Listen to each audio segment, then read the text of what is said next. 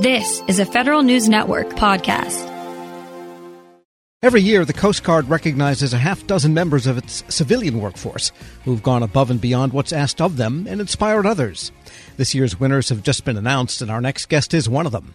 TJ Tangert is a painter blaster in the Coast Guard Yard in Baltimore, where he's worked for just under two years. He spoke with Federal News Network's Jared Serbu about the award and his work at the yard. The way I am, I come in here to the Coast Guard Yard. It's just I, I didn't do anything special. I come in and work. We work with a great team. I had great leaders to show me how to do things the right way, and um, I was just blessed enough to um, receive it for 2020. But I definitely can't do it myself. Nobody can. It's definitely teamwork here. Um, a lot of great hard workers, not not just me by far. And so that's that's why the Coast Guard Yard is doing well like it is today because I feel like um, the team of workers down there they just really work well together and get things done. Yeah, and TJ, and just, just to back up a little bit for listeners who, who may not know exactly what happens at the Coast Guard Yard, or, or, that there is a Coast Guard Yard, can can you can you talk with us a bit about what actually happens at the Coast Guard Yard on a daily basis? Sure, of course. Um, here at um, the Coast Guard Yard in Baltimore, I do anything from blasting the boat to prepping to painting, cleaning up. We maintain and repair uh, different cutters um, from the 154s to the 225s. Um, I've been on the 87s, uh, the 140s. Uh, I worked on the 110s. I, I feel like I've been on almost you know every boat here, and and that's the goal. Try to try to get to know every Coast Guard cutter here as much as possible. So, a pretty good mix of relatively new boats and ones that are getting on in years and probably take a pretty good amount of work to keep them seaworthy, it sounds like, right? Yeah, yes, that is correct. It, it sure does. It doesn't just not me. It takes the whole yard, a whole team, to get everything done efficiently, correctly the first time. What does it take to get to know a new class of boat for the first time, or, or, or how different are they when you when you get to work on a new one for the first time? Well, for the paint shop where I'm currently at, um, it's they're all pretty close. Um, as far as uh, when there's a you know paint work need done, uh, you prep it, blast it, or jet water it. The only thing different really would be what different boat I'm working on because you know, painting painting a tank on a 154 versus a 225 for me personally, I'm painting a tank, but I'm shown correctly, and I just carry that out throughout whatever boat I work on. What brought you to the Coast Guard in the first place? You know, uh, what what what made you decide this was the kind of work you wanted to be in? Uh, that's a that's an interesting story, actually. Um, long story short, uh, I went to culinary school. Uh, I had a plan. You know, I wanted to be own the restaurant, do the whole chef thing.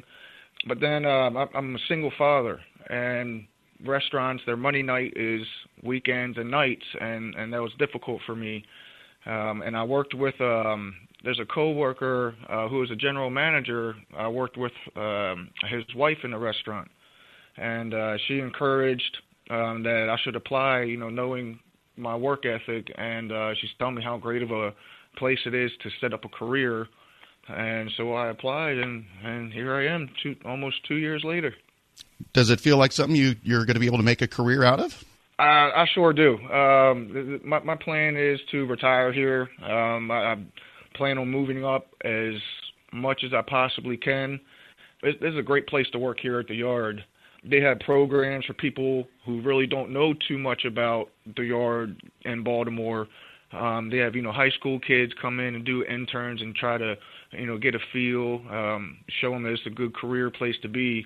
And it's a like I said before, it's a great group of people to work with. We're all hard workers, um, and, and we all get get the job done right.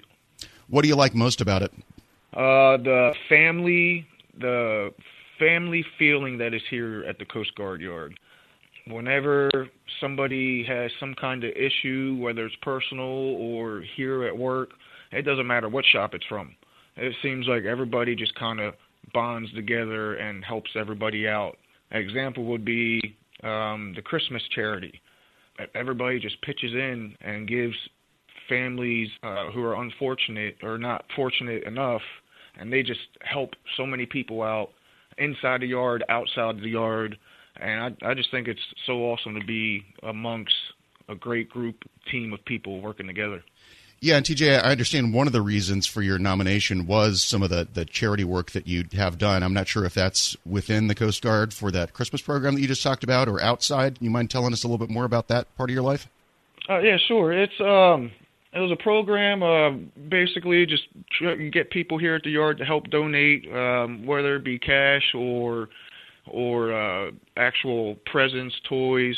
Um, and and then once once they get everything together, they pack them up and they take them either uh, to a school or um, they'll set up a place, um, a well-known place where people can come, and and they just spread joy from there. And the stories I hear, I, I wish I could have made it to one, but um, it, it was hard, being you know, with the scheduling.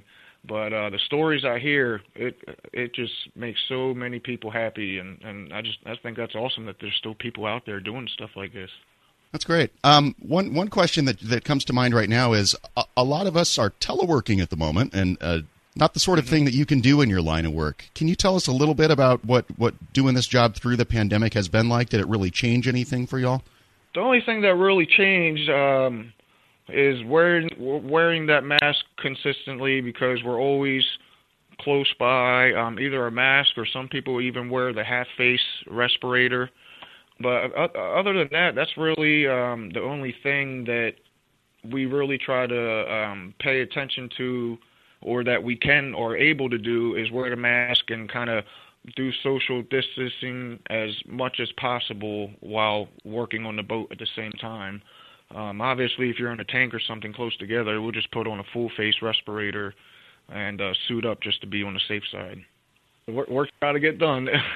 right. Yeah. No. The reason I asked is that from what I've heard, some of the productivity on in the Navy yards went down quite a bit, especially in the early part of the pandemic. But it sounds like it hasn't really hurt you guys much.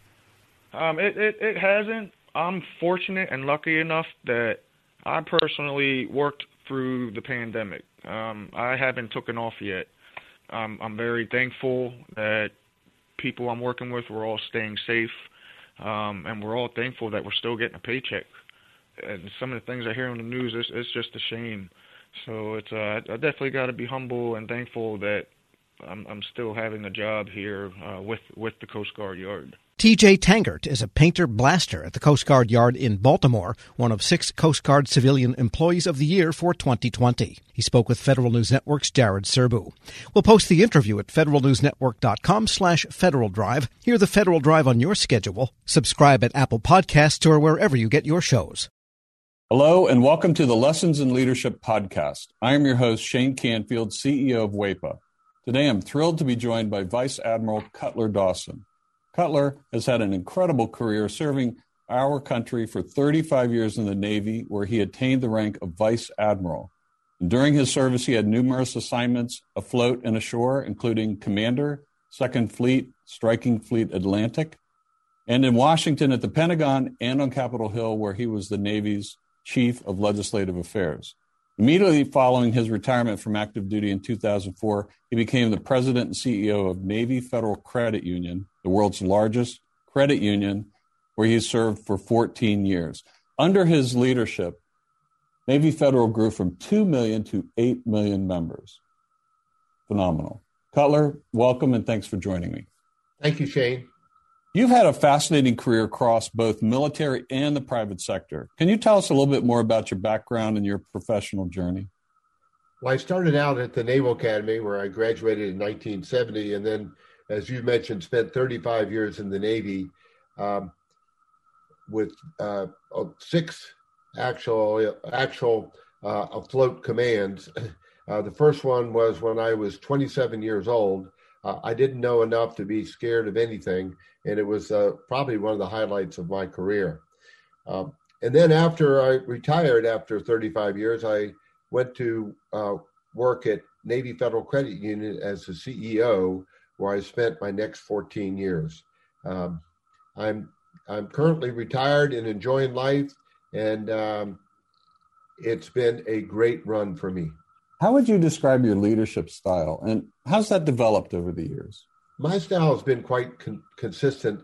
Um, I believe, and I've learned this in the Navy, that you have to go to the deck plates uh, to see what is going on. And you have to learn what your people do and how they do it so you can help them to be better at it and more efficient and more productive. Um, it's um, something that you need to do all the time. Um, I remember I used to tell folks that um, you don't want to retreat to your cabin. And what I mean by that is um, the longer you're in a position, the less you think you have to get out and about.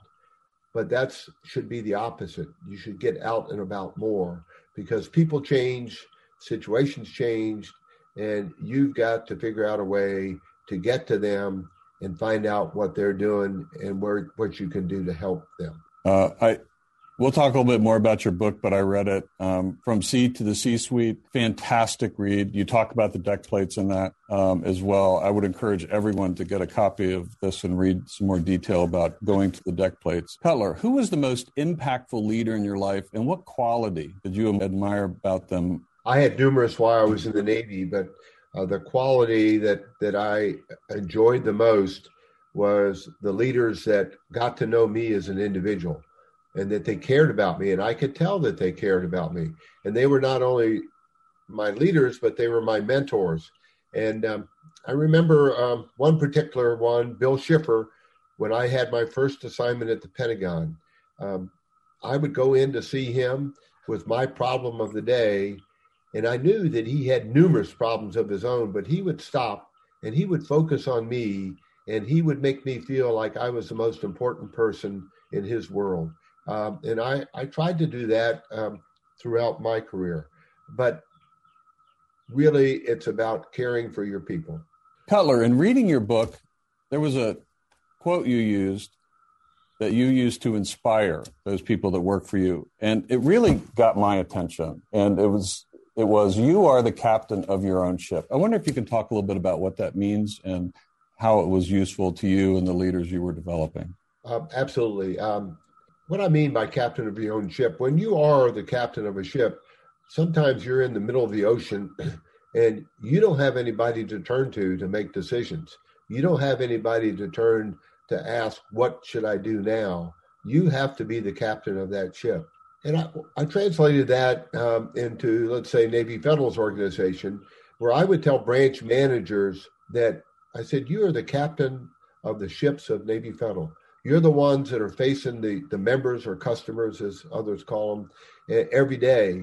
And you have to make decisions without a lot of guidance in some cases and without a lot of time. So be the captain of your own ship. Step up, uh, make decisions, uh, do what you think is right, and you never can go wrong. I think that is so important. And you have to give your people a little bit of latitude to take some risk as well, because there is risk for them in doing that and risk to your organization. That's right. And, and I mentioned that I, I took command of my first ship uh, with five years in the Navy, and I was 27 years old. Well, my boss had 32 years in the Navy, and um, his his guidance to me when I first met him was, Cutler, you do the right thing and I'll back you up all the way. What a wonderful way to, to spend an assignment with uh, with backup and, and guidance like that. What what great great advice. Uh, it's clear leadership is a topic you're passionate about. You wrote the book we mentioned before, um, from Sea to C suite. Can you tell us a little bit about that project? Yes, when I was at Navy Federal, I would tell sea stories uh, as parables to get my point across. And um, folks would tell me, Cutler, we like your stories. It gives us a picture of what you're trying to tell us. Now, what else are they going to say? They work for me, but uh, uh, I took it as a compliment, and it was. And my wife encouraged me to write a book, and I needed a co author to help me. And I found a lady named Taylor Kiland who was the perfect, perfect co author she turned in my stories into wonderful chapters um, that I'm very proud of. Where can listeners find a copy? Well, you can get it on Amazon, uh, and you can also uh, get it on the Naval Institute website. Uh, and I might add that um, any proceeds from the book, Navy Federal uses uh, to give to charity. Fantastic. Cutler, thank you very much. Really enjoyed your time and your lessons and in leadership and sharing with us your life story and, and uh, I've learned a lot both from talking to you today and reading your book. And thank you very much for your time. It's my pleasure. And I, I, I would like to add one thing, if I could, Shane. Um, during my assignments in Washington, D.C., I gained the utmost respect for the civilians that work here every day. They're hardworking, they're dedicated, and they they have my eternal gratitude. Uh, I got to come and go from the Pentagon. They stayed every day and worked in Washington when I got to go out and um, enjoy being at sea. Perfect. Thank you. Yeah, WAEPA serves civilian federal employees, but your comment is well taken because the interaction between the two is is continuous, it's nonstop, and it's critical. So uh, the career civil servants, as well as career military, uh, our country would not be where it is today without them. I totally agree, and and I can tell you from the U.S. Navy standpoint, uh, we couldn't operate like we do without them being the backbone of what we do. Thank you very much for your time today, Cutler, and to everyone listening to Lessons in Leadership podcast. We'll see you next time.